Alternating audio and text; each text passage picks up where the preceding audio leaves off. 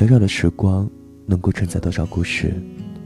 大家好，这里是小时光，我是马上上。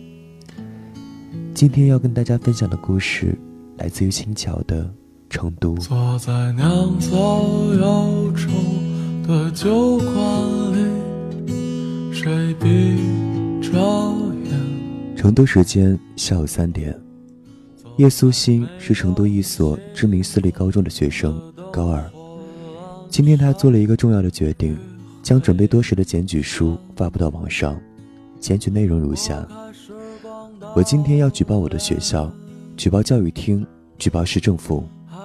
堂堂一所高校，竟然公然接受学生家长行贿受贿，还有某些老师非但不阻止和拒绝这种情况的发生，反倒纵容其恶习成风。作为一个从小就训练网球的学生。我自认为将网球作为我的一个兴趣爱好来学习，不过这却招来学生家长串联学校，明码标价借学生之力获取国家二级运动员的证书。虽然你们孩子高考加分了，路上名校了，可作为受害者的我们，还有千千万万不知情的同学，你们这等于是在犯罪，我不接受，更不会妥协。叶苏欣并不知道。当这封检举书发出以后，被身边的同学争先疯转，不超过一天，整个成都市闹得沸沸扬扬。更令人匪夷所思的是，第二天再打开链接时，竟然出现“该内容已被删除”的字样。纵使内心有一万头草泥马奔腾而过，不过叶苏心想，该看的人都应该看到了吧。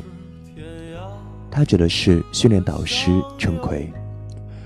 陈奎是学校的特级体育老师，主攻田径和网球。大学毕业后就来到学校任教，至今已五年有余。都说进军教师行业必须得经历三无法则：三年站上讲台，五年才能站稳讲台。不过对于陈奎来说，五年间他早已占领整个体育场。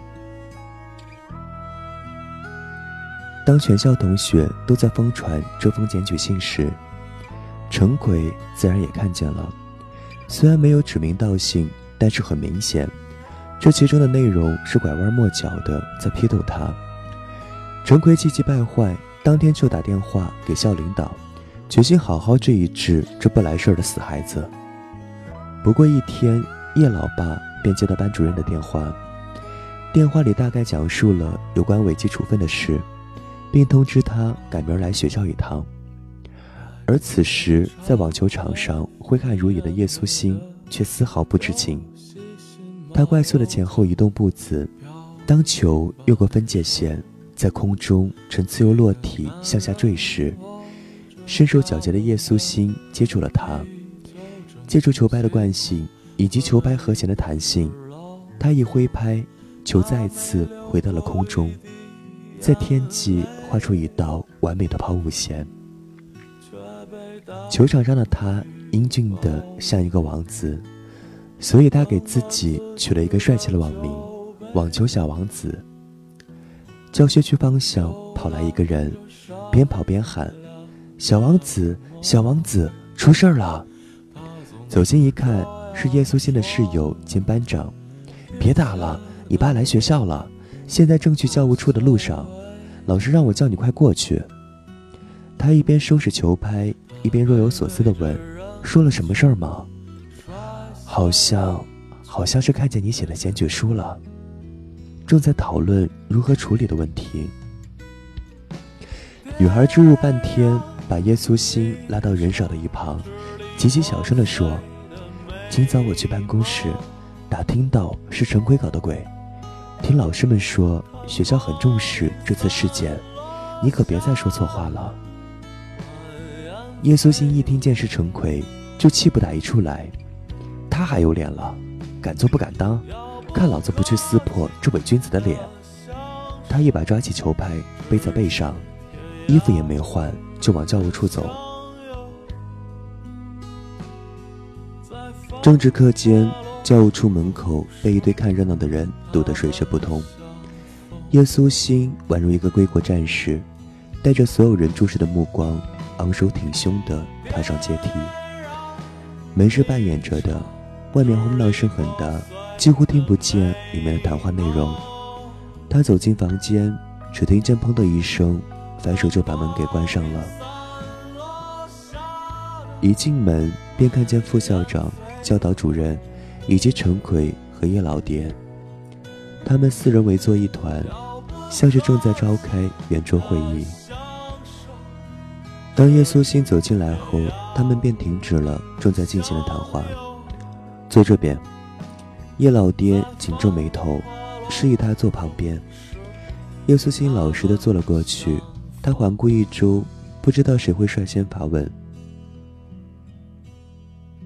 叶同学，说说你做这件事的想法吧。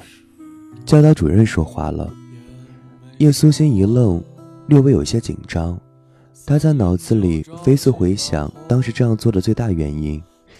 我不服，就这样破口而出了。对，我不服。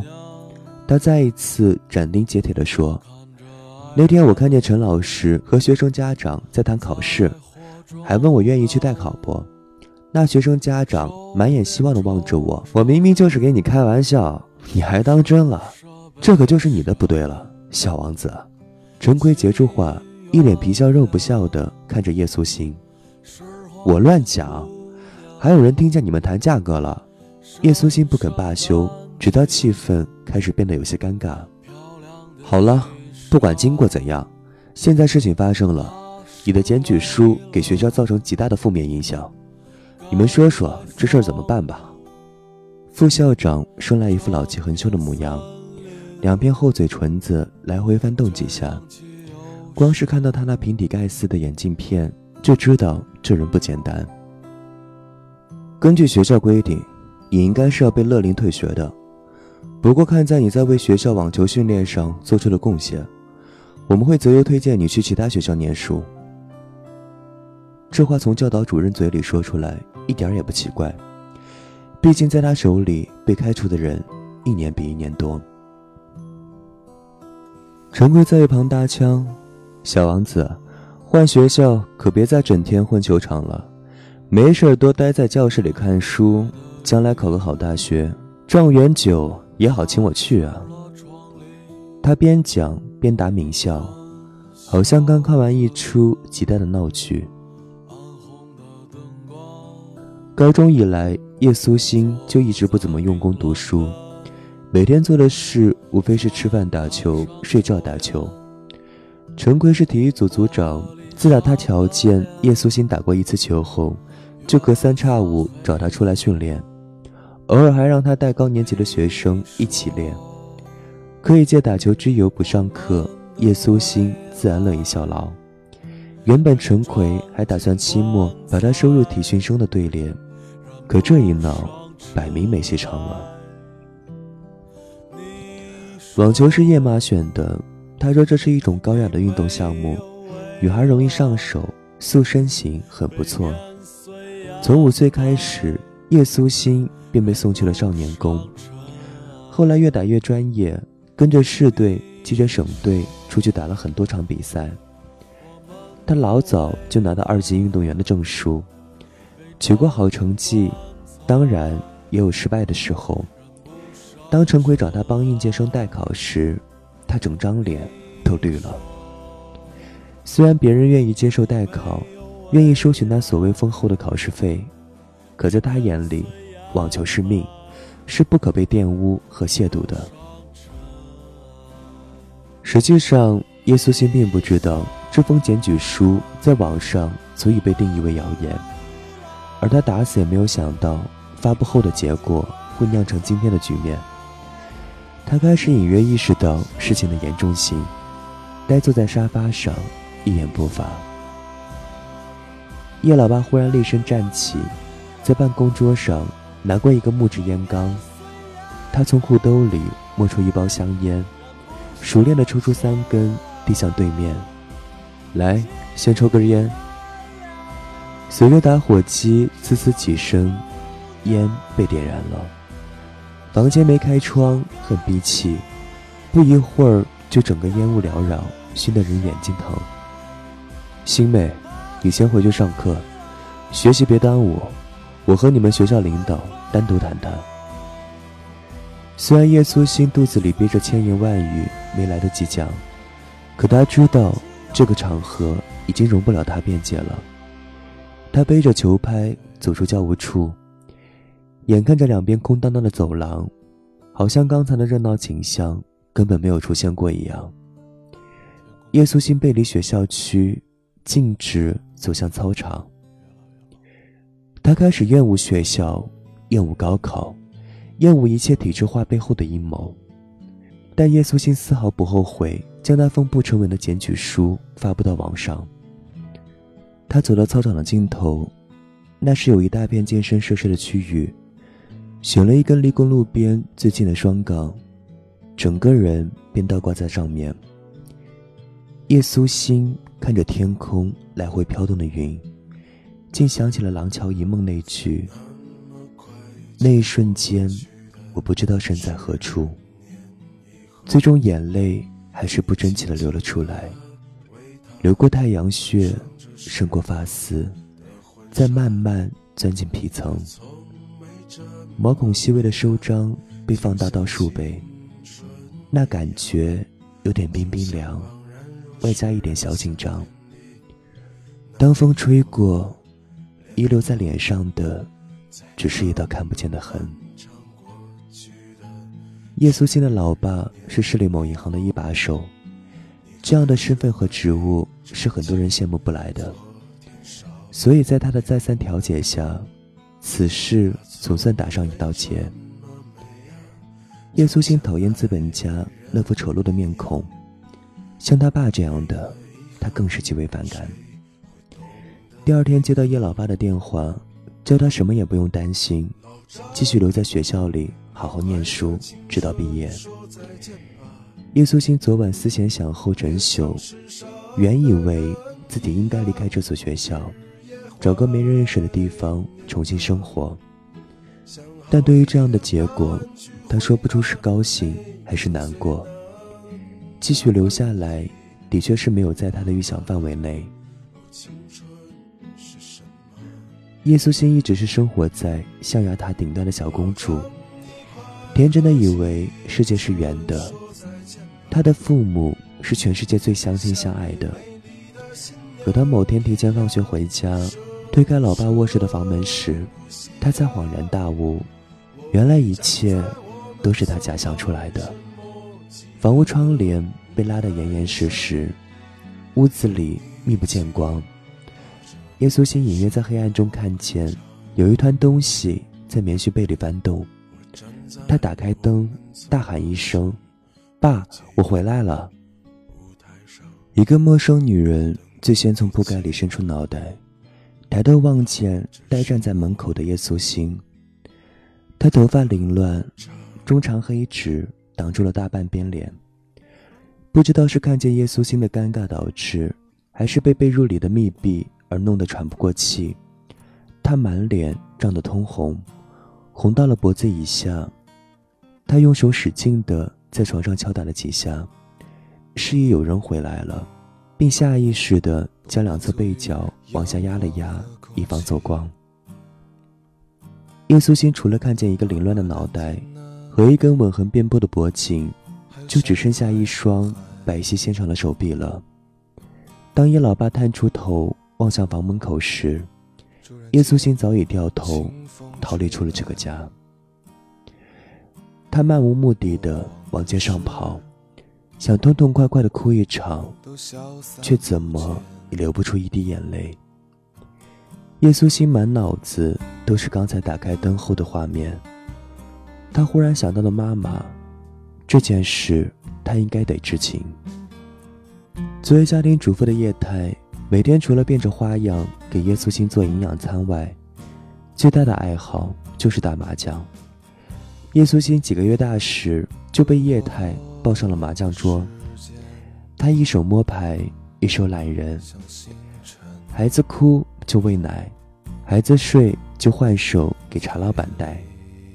奶孩子这件事实际上是可以交付给他人办的，像叶苏欣，从小就被麻将馆的叔叔阿姨们奶大。他能走路了，就每间房轮着玩。这个叔叔腿上坐会儿，那个阿姨怀里躺会儿。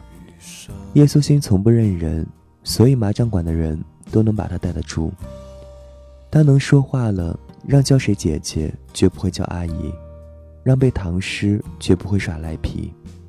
叶苏欣机灵，所以大家都爱陪他玩。有了目的地，他急匆匆跑进那家来了千百回的麻将馆，还没上楼，就能听见二楼窗口传来机器和麻将的声音。这声音并不陌生，就像长城被推倒后发出来的一阵噼里啪啦。他推门而入，朝叶太太喊：“妈，我们屋里躺了一个女人。”他几乎是咬牙切齿地说完。只见叶太放下手中的麻将，抽出嘴边叼上的烟，还来不及掐灭，就慌忙扔向墙角。他抽烟这事儿，叶苏欣一直蒙在鼓里，每回都是等着他上学后，叶太才敢拿出藏在麻将馆里的香烟。抽烟和打麻将一样，是很难被戒掉的。相较于刚才说完的话，叶苏欣现在更关心自己的妈妈什么时候开始学会了抽烟。一天之内两次推门，全都如晴天霹雳一般打在头顶。这世界真奇怪，叶老爸能和除叶太以外的女人做活塞运动，而叶太居然会那么熟练的吞云吐雾。至少在当时，这是两件叶苏欣怎么也想不明白。且完全不能接受的事。他再一次冲出房门，而此刻，叶苏欣感觉被全世界抛弃了。没人能理解他现在的心情，更没人知道他接下来打算干什么。事实上，叶老爸没有出轨。早在叶苏欣念小学的时候，他便和叶太协议离了婚。抚养权归叶老爸，理由是叶太没有经济来源，不能给叶苏欣提供一个好的成长环境。而协议内容里讲得很清楚，在叶素欣没有考上大学以前，他俩谁也不能将此事公开。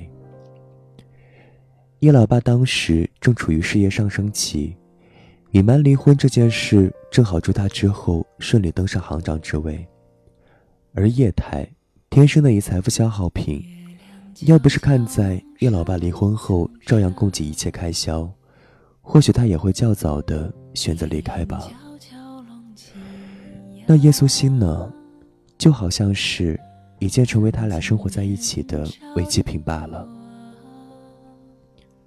他开始觉得，人们总是喜欢往自己身上捆绑无端的枷锁，而一旦想要寻求自由的时候，自救往往显得多余又可笑。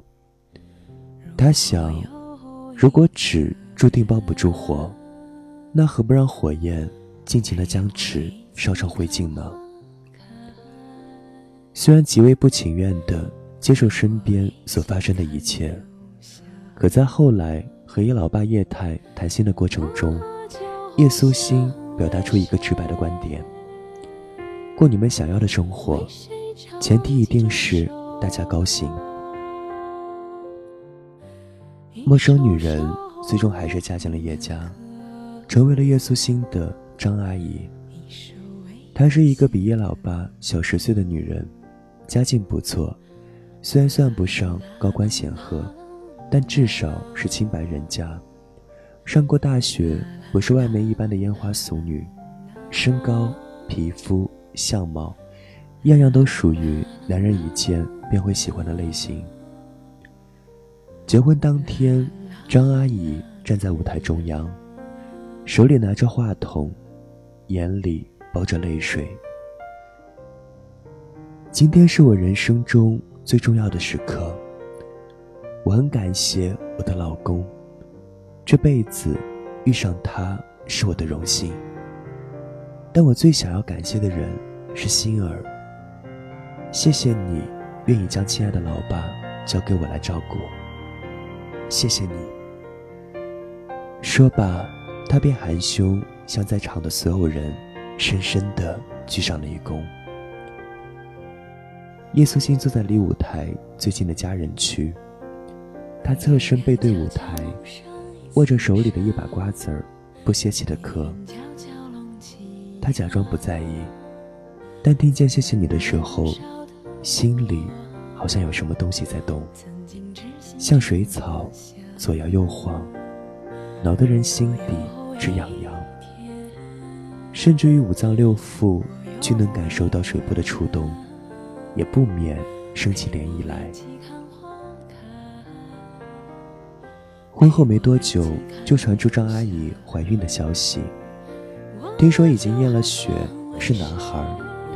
全家老小开始沉浸在这份喜悦当中，叶老爸自然更加欣喜不已。老来得子的最大快乐，莫过于怀上的是男孩。